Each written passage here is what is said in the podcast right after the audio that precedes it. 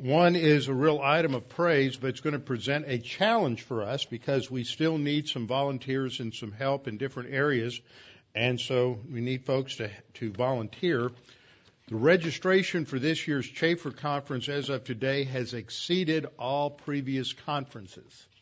So we're going to ha- just registrations alone are 180, and we may have more than that show up. Now, Usually, not everyone shows up at the same time, but we usually have more of a turnout in the evening than we do uh, than we do during the day. But it will be a full house. I think we still have most of the chairs up from the la- the don't we? Yeah, from from when we had the last uh, Israel event, so that's good. Uh, so it's going to be crowded, so that'll be great, and it'll be good to uh, see everybody here. And then um, so volunteer if there's any way you can help out. We need some people to help with shuttling, I think, and just a few other uh, a few other items. So that will be on March 10th to 12th. And a reminder that this week's schedule is normal. We'll have Bible class t- tonight. Obviously, we're here. We'll have Bible class tomorrow night. We will not have Bible class on the Thursday night of the conference. Conference is Monday, Tuesday, Wednesday, and we discovered a long time ago that the attendance on Thursday night was very, it was below minimal, well below par, because people are just tired after running everything on the conference. So it's good to give everybody a little bit of a of a uh, of a break. So, having said that, let's. Um, I don't think there's anything else. I think that just about covers it. How shall a young man cleanse his way? By taking heed thereto according to thy word. Thy word have I hid in my heart that I might not sin against thee. Thy word is a lamp unto my feet and a light unto my path. Jesus prayed to the Father, sanctify them in truth. Thy word is truth. For the grass withers and the flower fades, but the word of our God shall stand forever. Before we get started, we'll have a few moments of silent prayer so everyone can make sure that they are in fellowship and ready to study the Word, and then we'll open in prayer. Now, before we pray, I want to uh, mention two things that we need to tr- genuinely be in prayer about. Most of these you know, but just a reminder for those who are also listening uh, live stream. We need to pray for the conference next week, but please be in prayer for uh, George Meisinger. George as everybody knows, has cancer. George is not going to be able to make the conference this year because of the uh, medication that he is on, and, and some of that just leaves him extremely uh, exhausted and weary. And he uh, was hoping he would make it, but at the last minute he had to, to decide not to come. That's one important uh, priority prayer request. The other is what's going on in Ukraine. Right now, it is about wake up time for Jim Myers in Kiev. He'll be leaving probably in about three hours to fly to Brazil. Uh, Phyllis is going with him, and they will be teaching in Brazil for the next uh, two or three weeks before he returns. I think he returns at the end, right near the end of March. And uh, so be in prayer for the group in Ukraine, be in prayer for him and his trip to Brazil. Also be in prayer for um, a team of pastors that are going over there. This has been planned for some time. Brett Nasworth with DM2 is t- uh, going over there with a group. Mark Musser usually goes over right just about the time of the Chafer conference. He'll be going over the, I think it's the Mon- Sunday or Monday after the Chafer conference, um, to teach in the Bible college and to preach in the church and cover things while Jim's gone. Um, if you don't know it, Mark used to work with Jim up until 86, I mean 2006 or 2007. Um, and then Mark Perkins and some others are going over for a, they're going to do these D, DM2, that's discipleship ministry, uh, two uh, things that they do teaching um, people how to teach the word and going around doing these mini conferences in a number of different churches. So with this international situation over there, uh, we really do need to pray. Pray that Putin does not invade because Ukraine is a very open and extremely free country in terms of the gospel. Russia closed down things uh, about five years ago. They had instigated some pretty rigorous laws to to uh, make it almost impossible for missionaries to come over there. You could, uh, if you were coming over on a missionary on a on just a business visa, short-term visa, like most missionaries had, they reduced them to where they were no no they weren't good for any longer length of time than 90 days.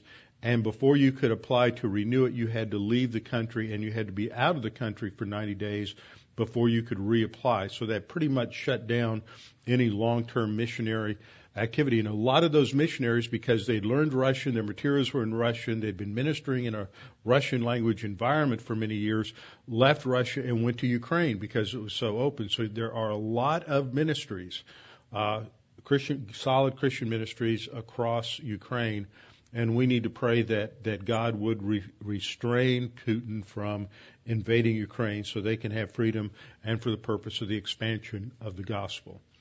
And that's a priority. So, having said that, let's bow our heads together and go to the Lord in prayer.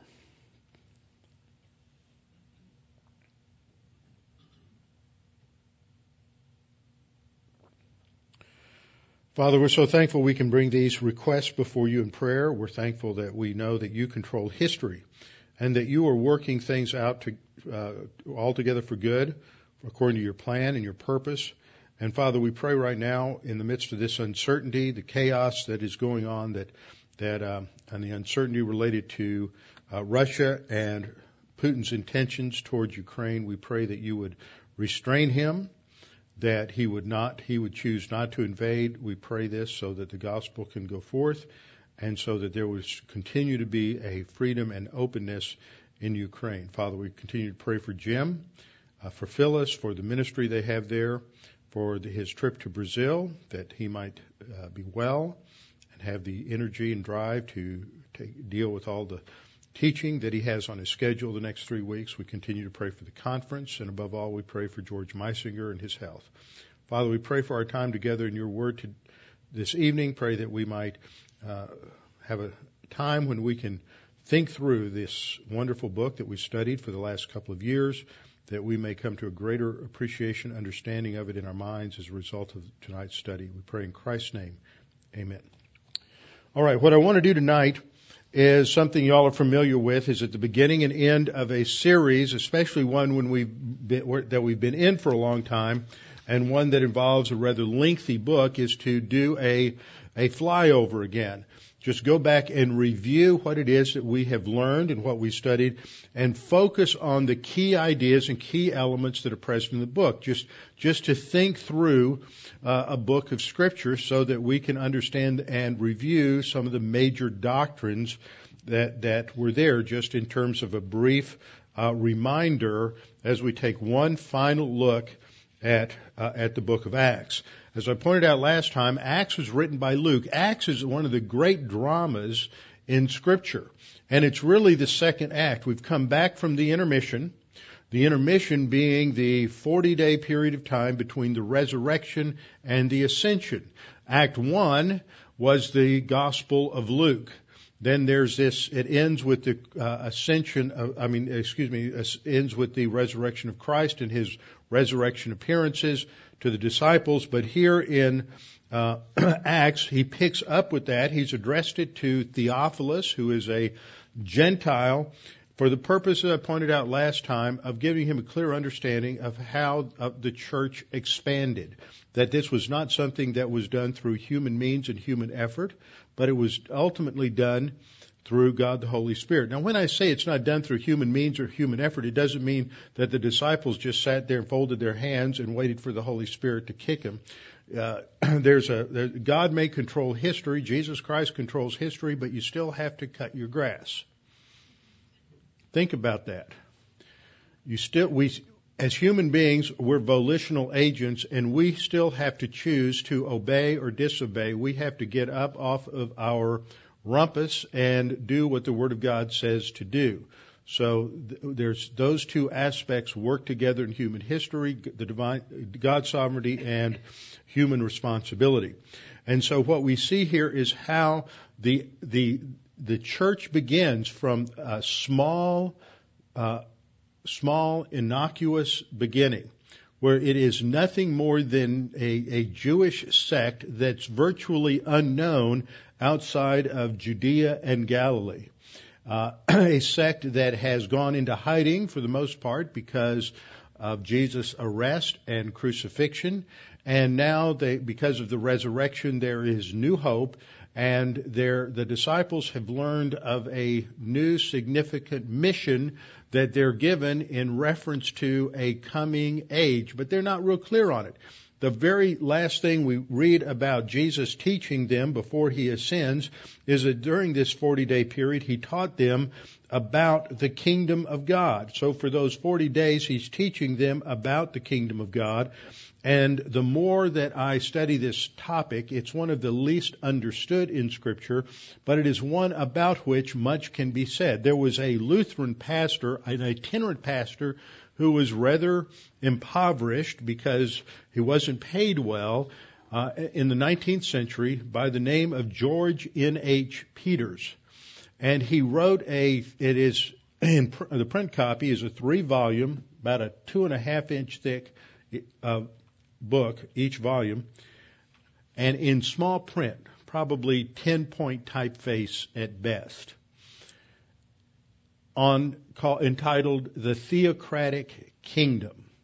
It is the most in-depth study on the kingdom of God uh, in print. And there was a, another book called The Greatness of the Kingdom by Alva J. McClain, who was the founder of Grace Theological Seminary, which was a Grace Brethren seminary, a dispensational school similar to Dallas Seminary in Winona Lake, Indiana, uh, that says basically the same thing. That's a one volume work, and if you don't want to sit down and work your way through uh, Peter's work, then you need to read Alva J. McClain's work, and they are in 100% agreement with one another, and I agree mostly with their positions. Uh, George N. H. Peters wrote most of his three volumes on scraps of paper. He was so poor he couldn't go buy paper. So he had napkins and he had, you know, blank pieces of paper on the back of something else, uh, tablets, whatever, and that's what he wrote on. And it, so the kingdom of God is not a small subject, is my point. And it underlies this doctrine, as we've seen in our study of Matthew and in our study of Acts, we saw it in our study of Hebrews, is a crucial doctrine for being able to understand and interpret uh, Scripture. That the kingdom was offered to Israel, the kingdom is postponed because they rejected the Messiah. That in place, that there's a parenthesis now in terms of God's plan for Israel, because God, Israel is being temporarily set aside as God's primary agent in the world. And during this intervening period, there is a new entity called the church. The church is born on uh, the day of Pentecost in Acts 2, and the end of the church age will be with the rapture of the church will will come at some time in the future. Could be tonight, might not be for a hundred years or two hundred years. We don't know. It could be at any moment. At that instant, you and I will be transported into the presence of our Lord and almost immediately we will be evaluated at what is called the judgment seat of Christ. At that time we are given rewards. Those rewards have to do with how uh, how well we have served the Lord in this life, how well we've walked by the Spirit, how much we've grown and matured, and on the basis of that evaluation, it will be determined what our roles and responsibilities will be when we rule and reign with the Lord Jesus Christ in the kingdom, when He comes in His kingdom, when the Ancient of Days, according to Daniel chapter 7, uh, gives the kingdom to the, to the Son, the Son of Man, and He comes to the earth at the end of the tribulation period and establishes His kingdom. This is why this is such an important doctrine because it gives us a framework on why we're living the Christian life today, why this is so important, and what the ultimate goal is. And it also shows that it can't be understood apart from all of the Old Testament promises, and it can't be understood apart from God's plan and purposes for Israel, because the promise for Israel was this future kingdom, a literal kingdom ruled by a son of David on the literal throne in literal Jerusalem.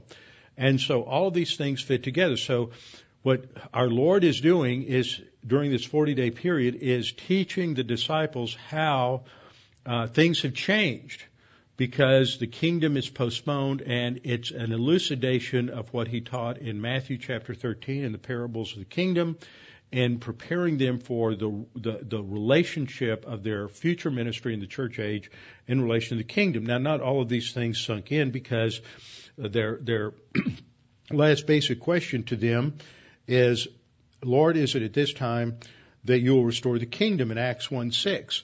And Jesus' response is basically, no, it's not at this time. Uh, it's not for you to know the times or the seasons. That's not the issue. The issue is your role in the in the intervening age in relationship to God the Holy Spirit. And Acts 1 8 becomes your prime verse for Acts, as we've seen.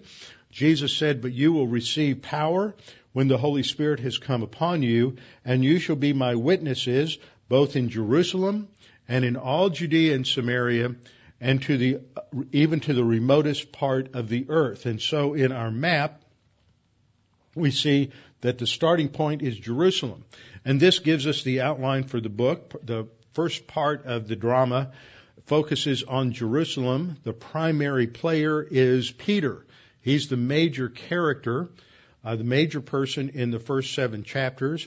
John and uh, Stephen, who is one of those appointed to help the apostles in Acts chapter uh, 7, are minor players. John never speaks. Stephen doesn't really speak in uh, this part, or he does in Acts 7, rather.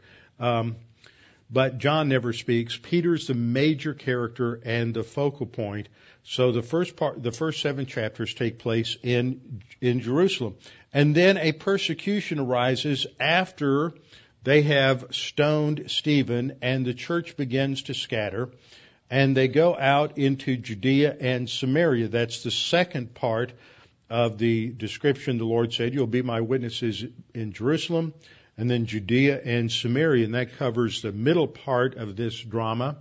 You might call it the second uh, scene within this act. Um, uh, it's a broad scene, covers many different uh, areas. Uh, Acts 8 through 12. It's not really one scene, it's a bunch of scenes, but it's the second division in this act, uh, 8 through 12, where we see the expansion of the church into Samaria uh, through Philip, who's one of those that are chosen, one of the seven chosen in Acts 6. And he takes the gospel into Samaria. You also see a, a returned emphasis on Peter. He takes the gospel to uh, Simon the tanner, who is one, uh, demonstrating a few things there because Simon's one of the, those who are socially, culturally rejected because he works with dead animals. He's a tanner. He's tanning hides. So he's ceremonially unclean uh, most of the time. And yet Peter is living with him. It's at that time that he gets direction from God to take the gospel to the Gentiles. Uh, the Gentiles are living in Caesarea by the sea, and so all of this, he's he's living over here uh, in Joppa, which is uh, part of Judea, and then he takes the gospel up to Caesarea to the Gentiles, and we so, see this expansion, and then. Uh, following this this period in, in Acts 8 through 12, we see the third part of the book, which is the expansion of the church to the remote parts of the earth, and that's covered in chapters 13 through 28. In the middle section, in chapter 8, um, actually we're introduced 8 and 9, we're introduced to the Apostle Paul, and we get his conversion, and then in Acts chapter 13, he and Barnabas head out in the first missionary journey. And so there are four basic missionary trips just a brief review. There's the first trip, which is southern Galatia, basically, as well as Cyprus. That's covered in chapters 13 through 14. There's a pause when he goes back to Jerusalem to give a report. In chapter 15, we have the Jerusalem Council where they're dealing with the question of what do we do with these Gentiles now that we have them. And then, um, uh, so he is in that, that's the first missionary journey, and he writes one book, the book of Galatians one letter rather, the epistle to the Galatians. Then he goes on the second missionary journey.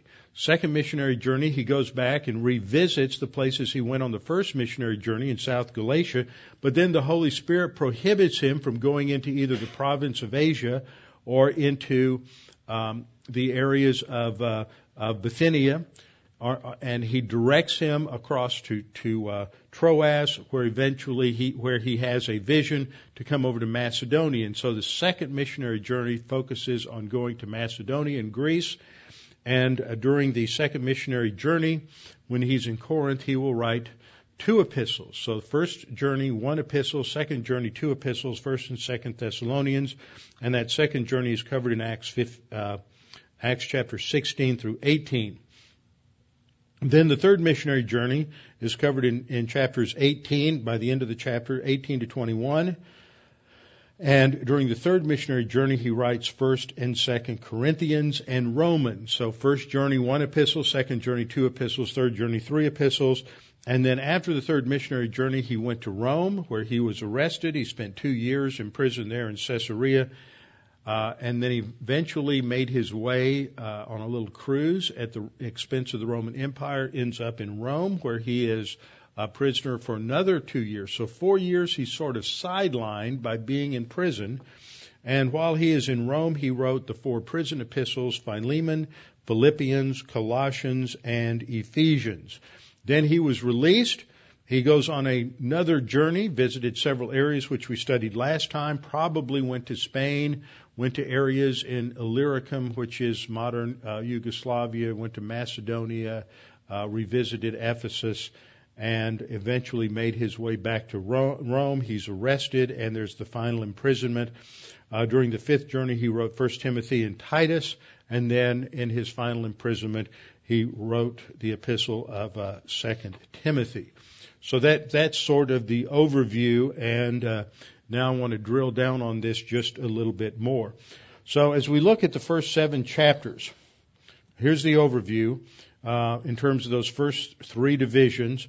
God, uh, through the Holy Spirit, empowers them in the first first uh, tell, tells them about in the first chapter, directs comes upon them and directs them in the second chapter uh, to expand their witness in Jerusalem.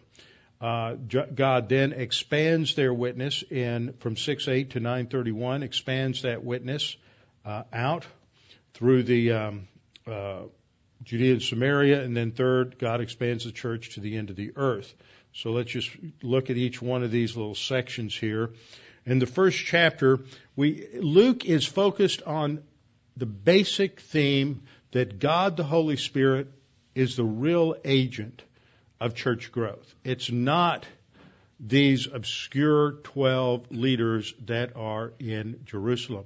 But he starts off showing how small and almost irrelevant this group, group is. It's obscure. They're just so small, they're just living, uh, the 12 are just living in the upper room. They can gather together another uh, 138 uh, for a meeting in order to select a disciple that replaces Judas. And they do that, but his focal point is on the fact that this is a small beginning. And then he's going to give us progress reports all through Acts showing how it expands and that this is beyond human capability.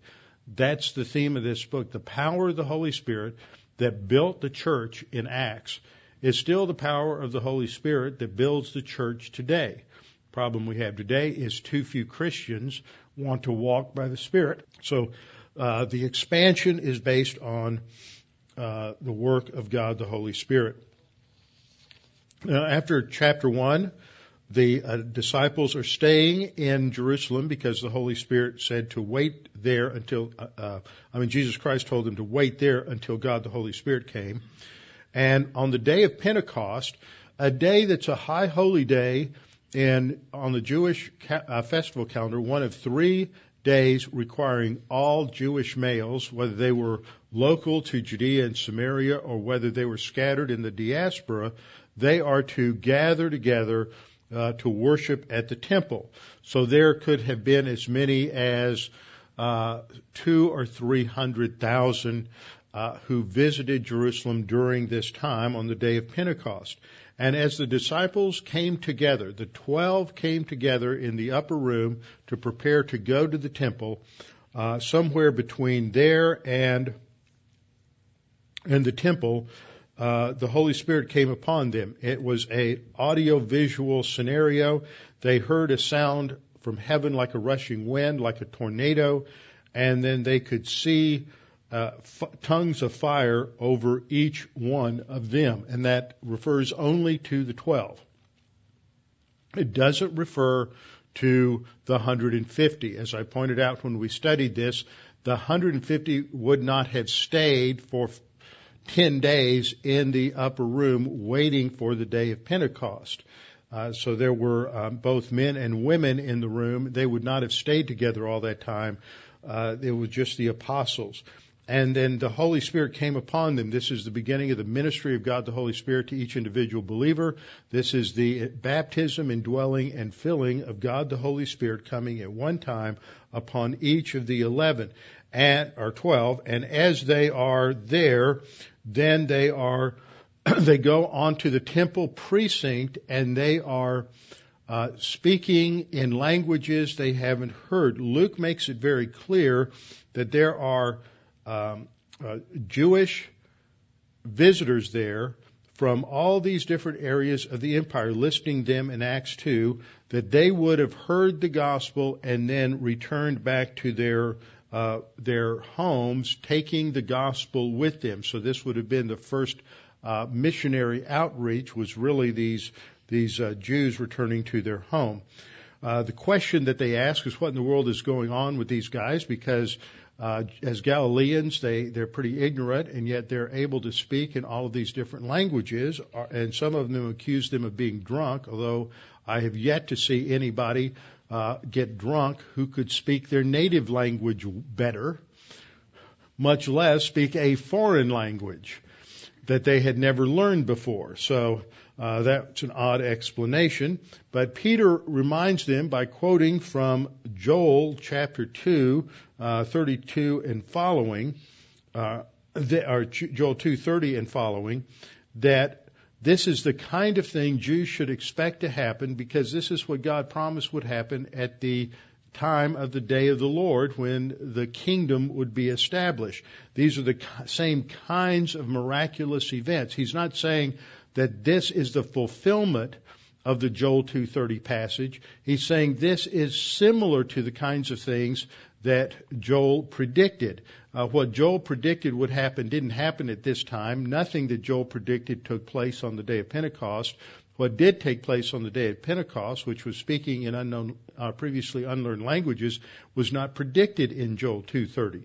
He's just saying this is like that. You should have expected this kind of a thing uh, he goes through uh, quotes from the Joel 2:30 passage, and then he challenges them in relation to their belief in Jesus of Nazareth, that he was attested by many signs and wonders, and that he was delivered up by the plan of God and was raised up from the dead. Resurrection is another major theme that we've seen all the way through all the way through the book of Acts.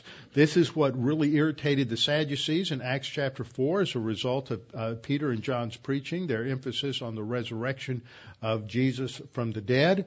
And this became a major problem later on uh, in Paul's ministry, and he used that to his own for his own purposes to cause a division among the Sanhedrin when he was being uh, interviewed by them. But throughout Acts, we see this emphasis again and again and again on Jesus' resurrection. Now that has a number of significances, as we've seen, and but above all, it's an attestation to the fact that God is the one who raised Jesus from the dead. This was not something that was uh, that was fabricated. It's not a hoax.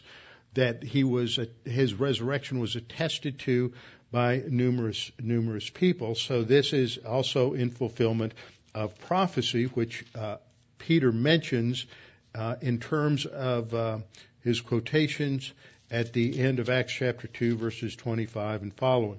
We also get a report here that as a result of this that there's an expansion of the church, 3,000 believed. So there were 3,000 added to the church that day. That would be a probably a a mixed audience. Uh, later on in chapter 4, verse uh, 3 or 4, uh, or verse 4, 5,000 males are added to the church. But in this first incident, 3,000 are added to the church.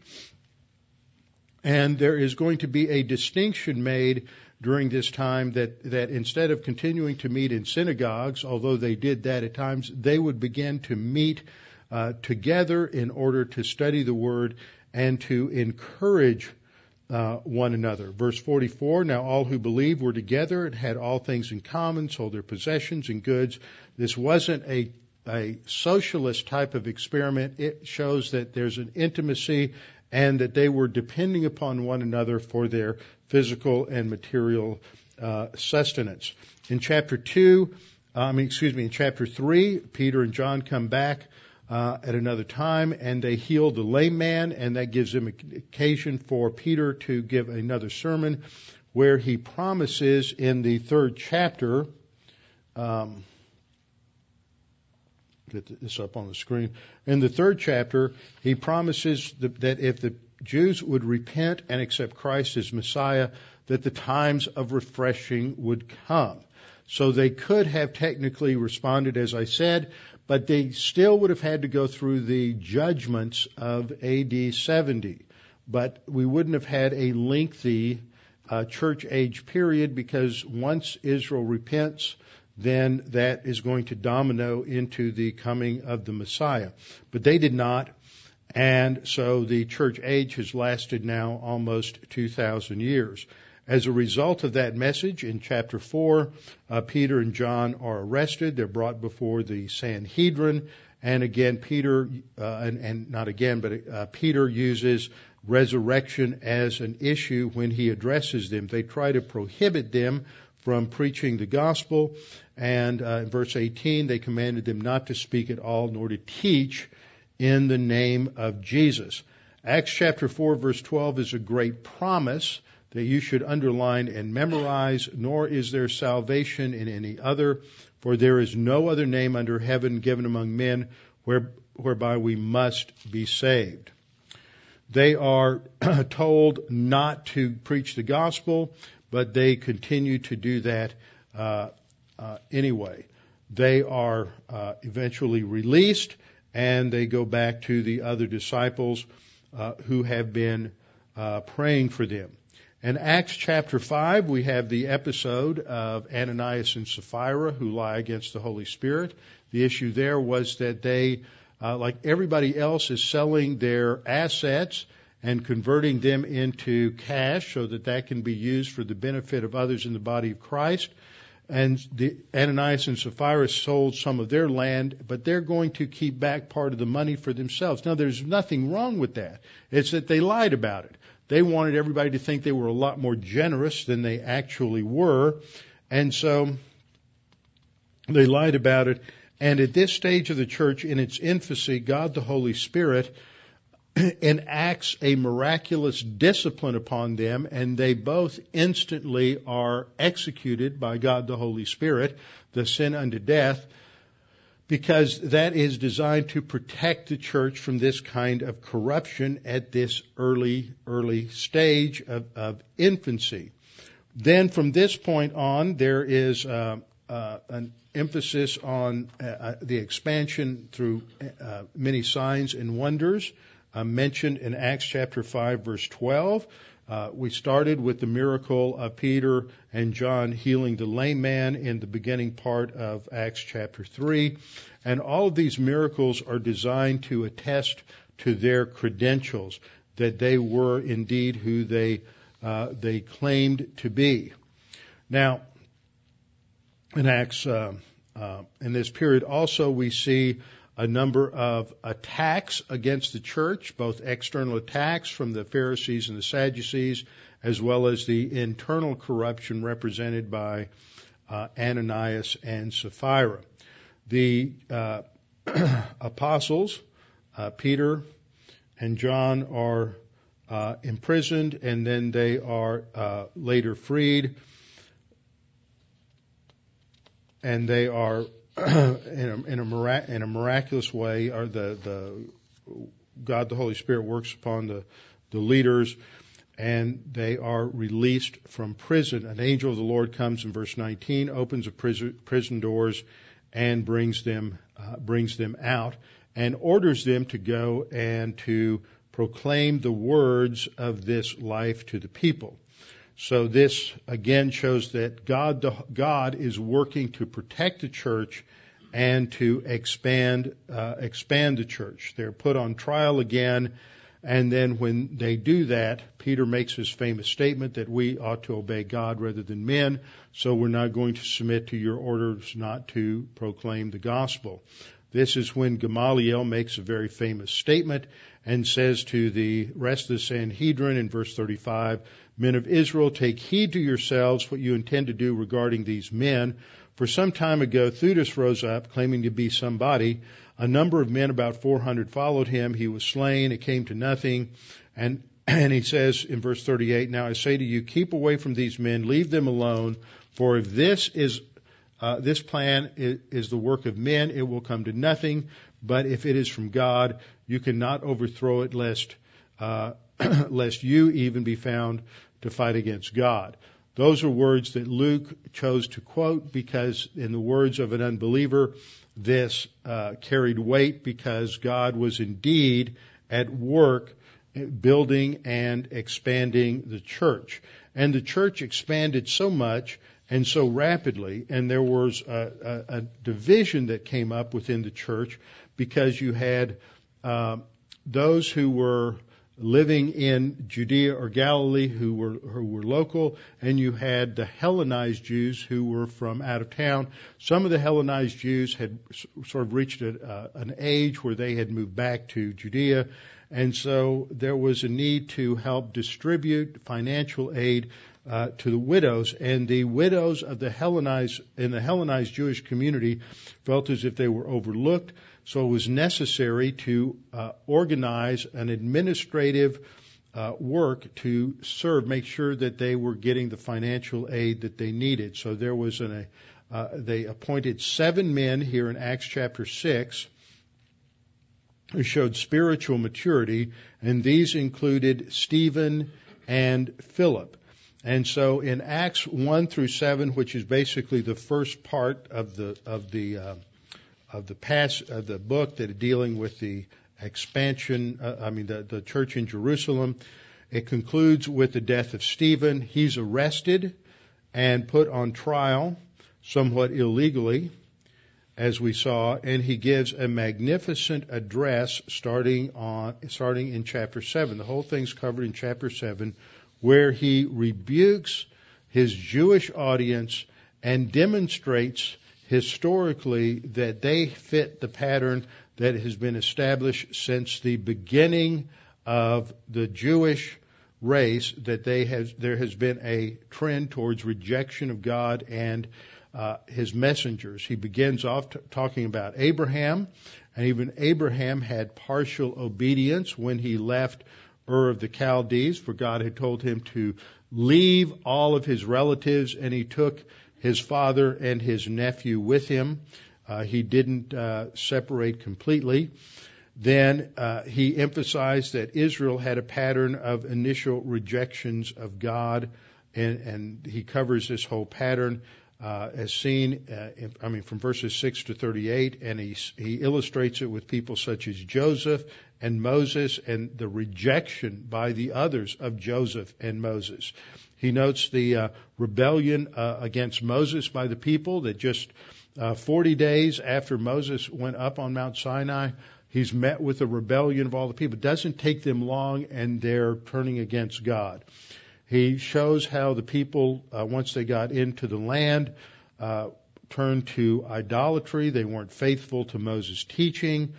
And that even when the tabernacle and later temple were built, uh, this was simply a place of worship. It was not intended to be a permanent manifestation of God, but that they did not keep the law in fully in relationship to the worship in the tabernacle and temple. And during this period of time, because they would turn back to idolatry, God would send prophets, and they resisted the Holy Spirit. They res- killed the prophets, and they broke God's law. The the uh, Sanhedrin became so incensed at his at what he was saying, they became convicted of its truth that they began to pick up stones and began to stone him. And it's at that point that we are introduced to Saul of Tarsus, who is standing at the edge of the crowd holding their garments. So Stephen's speech is brought in to um, give us insight into the ultimate reason why God has set aside Israel temporarily uh, during the present age, because they have not only rejected the prophets, but they have rejected the prophet, as Deuteronomy said, who was like Moses, which is the Lord Jesus Christ, who was greater than Moses. And uh, this also serves as a transition to, uh, to away from Peter. We begin to make the transition to focus on Saul, who is the will be the apostle Paul. In chapter eight, now we get into the uh, next section. Um, chapter 8, the expansion into Judea and Samaria. Then uh, we see the expansion through Philip. Uh, Philip goes out in Acts chapter 8 and goes to um, Samaria where there's a huge response to the gospel and to Philip's preaching of the gospel, and he brings uh, John and Peter up from Jerusalem in order to baptize these recent converts. That shows the unity of the church. Following the conversion of the Samaritans, uh, he is whisked away by God the Holy Spirit to meet with the Ethiopian eunuch, and there he communicates the gospel to this Ethiopian who is not the first Gentile because he's considered a proselyte and he is reading through Isaiah and he's confused about the scripture. Philip explains it to him and he believes in Jesus as the Messiah and then Philip baptizes him. This is the prelude to chapter 9 where the focus is on Saul and Saul is Saul is saved as a result of the appearance of the Lord Jesus Christ to him on the road to Damascus. Uh, this is significant because it gives us an understanding of the Apostle Paul's background, how he was saved three times in the the book. Paul is going to re- is going to tell this story. This is the first time, and then it's retold by Paul two more times later on. So that shows us that the conversion of Paul is crucial to understanding the growth of the church in the first century. So at this point, they're expanding out from Judea and Samaria uh, to the uttermost part of the earth. Now we come to the third section, which actually begins about uh, ver- right after verse uh, 32, when um, Peter is going to be called to take the gospel to the to the Gentiles. This is shows the expansion of the church to Antioch because of the persecution that broke out after the death of Stephen. The church, uh, the, the apostles had to leave, or most of the Christians had to leave Jerusalem. Some of the apostles were able to stay. Most of the Christians left, and they scattered not only throughout Judea and Samaria, but they also scattered to places up in Syria, such as Antioch. And so this church is established in Antioch that will become the, the, the mother church for the missionary activities of the Apostle Paul. So it's during this time that you have the three uh, uh, missionary journeys. The first two are covered in Acts 12:25 through 19:20. Uh, the first journey, I have a map of that. Just a minute. Let's go to the map. The the uh, first journey he leaves Antioch here. This is uh, Jerusalem, way down here in the south. Caesarea, where Cornelius uh, was stationed as, as a centurion. Uh, up to the north in Syria. Uh, see, the furthest most part of Israel is right about where the pointer is there, south of Sidon, southwest of Damascus. These are all in southern Syria. Antioch is in northern uh, Syria. And so on their mission, first missionary journey, they go to Cyprus, then up to the southern coast of modern Turkey, the area there where they go to Antioch, Pisidia, uh, Iconium, Lystra, and Derbe, and then he retraces his steps and goes back to Antioch. So it's a short, uh, short journey. They have numerous converts. Uh, also, they meet a lot of opposition and hostility from the Jews in the synagogues. But one of the most significant converts is going to be Timothy, who will become his traveling companion in the second journey. Following the first journey, Paul went back down to Jerusalem in order to give an expand, a, a progress report to the apostles as to what has taken place during the uh, first missionary journey. Uh, what has happened in the meantime is the word has gotten out that the church is now going to the Gentiles because, of course, Peter had taken the gospel to the Gentiles in Acts chapter 10 and 11 had reported on that. And so now by Acts chapter 15, this becomes a problem. What are we going to do with the Gentiles? Do they become Jewish? Do we become Gentiles? What's the deal? And so the Jerusalem Council met, and this is covered in Acts chapter 15. This is sandwiched between the first journey and the second journey. Then in the second journey, uh, he leaves, he retraces his steps, does his follow up in uh, Lystra, Iconium, and Derbe. And then as they go to Antioch, it's, the question is, where do we go from here? Uh, instead of going into the province of Asia, the Holy Spirit prevents them. We don't know how, but they're not to go there yet. He will eventually get there, but not now. So it's a matter of the Lord's timing. Sometimes you know what God wants you to do, but He says it's not the right time. A few years down the road, maybe. Uh, they are prevented from going to Bithynia and Pontus in the north, so they end up at Troas on the Aegean Sea. This is where he has his vision of uh, a man uh, calling from Macedonia, and so they catch the boat, go across to Neapolis, and then on his second missionary journey, they visit the, and establish churches in uh, Philippi, Thessalonica, and Berea. This is part of the province of Macedonia. They meet opposition from the Jews there. He's thrown into jail in Philippi, and uh, he's he's beaten, whipped uh, against Roman law. It's not till later they tells him that he's a Roman citizen. That upsets them, and so they kick him out of town. Heads down to Thessalonica. He's only there for a short time, maybe two or three months at the most. And then the Jews cause an uproar against him. He has to leave, goes to Berea, and then down to uh, down to Athens and in Corinth. And he's at Corinth for a longer period than he's in the other places.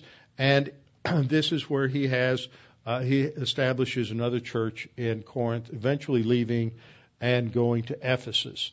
So that is the uh, second missionary journey. Goes back to Jerusalem to give them a report, and heads back to Antioch. And then we go to the third missionary journey, uh, which is uh, similar to the, the second.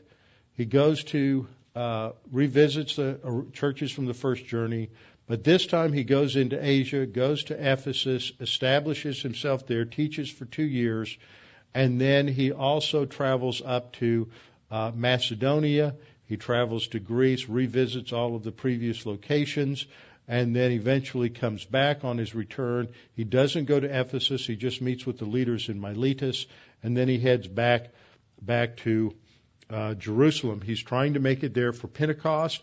When he gets to Jerusalem, uh, the rumor is spread about the fact that he has come with a Gentile. They're assuming he's brought an uncircumcised Gentile onto the temple precinct. And this uh, is the, the cause that the uh, Jews drum up to cause a huge riot. He's rescued by uh, the the Romans and this leads to his imprisonment. They discover a plot against him uh, because Paul's nephew hears about this and alerts them to that. So the Romans moved him to Caesarea, where he's kept in prison for two years, talks to Festus and Felix and uh, Herod Agrippa II before he leaves on a ship and eventually comes to Rome. This was the uh, fourth journey I mentioned. It's not usually called the missionary journey, but of course, uh, wherever Paul went. It was a missionary journey. And he eventually made it to Rome and is there for two years. And this is where the book of Acts ends. So the focal point of the book is on the expansion of the church. At the very beginning, it's Jewish. At the end, it's beginning to be primarily Gentile. At the beginning, it's obscure and it's unknown, and there's just a few uh, I think there's several thousand in, in Judea and Samaria, but they're unknown. I, I think as a result of the Lord's ministry, there may have been 30 or 40,000 who responded to the gospel.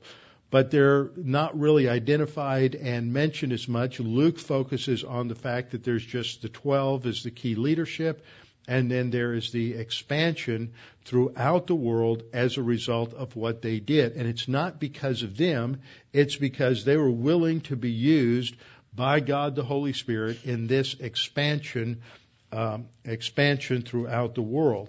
And it is from this base that we come to understand the background for all of the New Testament, uh, all of the New Testament epistles.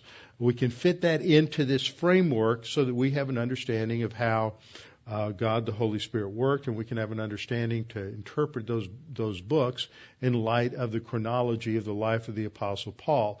The Petrine epistles, the Johannine epistles, we have to fit within a little bit different framework because uh, they're not mentioned in Acts, and we don't get enough historical information on their background. But the Pauline epistles can all be uh, understood within this structure. Although there were three that are written afterward, uh, by understanding Acts, we can understand the background uh, for those epistles. When we come out of this, we understand that our role is to carry this on. That's the challenge for us, is to be like these early Christians. Even though the leadership are apostles, we see that they are transferring that uh, responsibility to others. Paul is training other pastors. He has his entourage that goes with him. Luke, Timothy, Epaphras, Epaphroditus, others that were with him that went out from him, were taught by him, and prepared to go pastor churches. This is to be a pattern that is repeated and has been repeated uh, down through the centuries, down through the generations, uh, from pastor to pastor, and is part of the responsibility of every local church to send out missionaries in the pattern of uh, of the Church of Antioch, but also to train future leaders and to provide for them. Because once we lose sight of training the, for the future, then we lose the next generation. And there are a lot of challenges before us right now because of the way our culture's operating and the way the transition is being made to the next generation.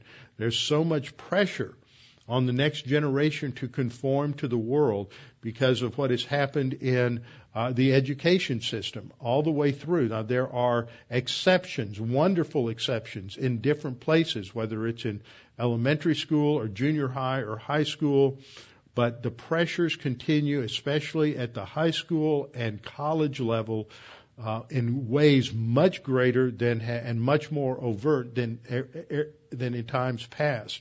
In fact, there was a a young lady at Preston City Bible Church that uh, not bef- not long before I left uh, had started at uh, UConn at the University of Connecticut, and she came back after a couple of weeks and was telling about a women's studies course that she was required to take her first semester, and how she said within the first 30 minutes of class, the teacher singled out everybody who had any kind of Christian background or Christian training. She managed to identify everybody and then for the rest of the time began to pointedly attack and assault their belief system in every single area that she could. And so if you have young people that are not trained within a local church that teaches the word to them to prepare them for what they will fit, they will see when they get to college, then it's it's going to be a major problem. Now, I've seen this happen many, many times over the last 50 years. I think that more, most people have more problems with an intellectual assault on their faith between 18 and 25 than they do when they're much, uh, much older. After you get beyond those years, you're not in an environment where your faith and your belief system is under as much assault.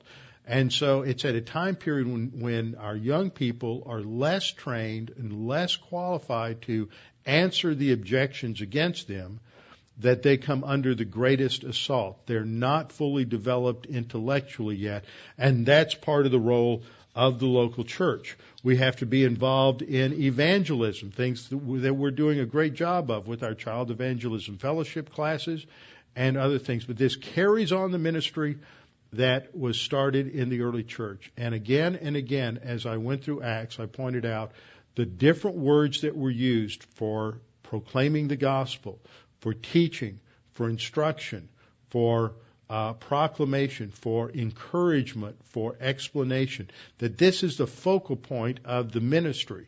It, a lot of things that are secondary to what churches do. There are a lot of churches that are engaged in a lot of social action, and I don't mean that in a social activism sense, but they're just taking care of their members. Their hospital visitation, home visitations, uh, a lot of activities for young people, a lot of things that are going on. But the focal point of teaching the gospel, explaining it well, and teaching people in the congregation the content of Christian doctrine is missing. And once that disappears, the church just becomes another social organization that has little to do with its purpose and little to do with its founding. So we have to uh, take from our from our study of the book of Acts uh, the significance of the role of the local church. That this is how God established Christians to work in this church age is through the local church. Let's bow our heads and close in prayer.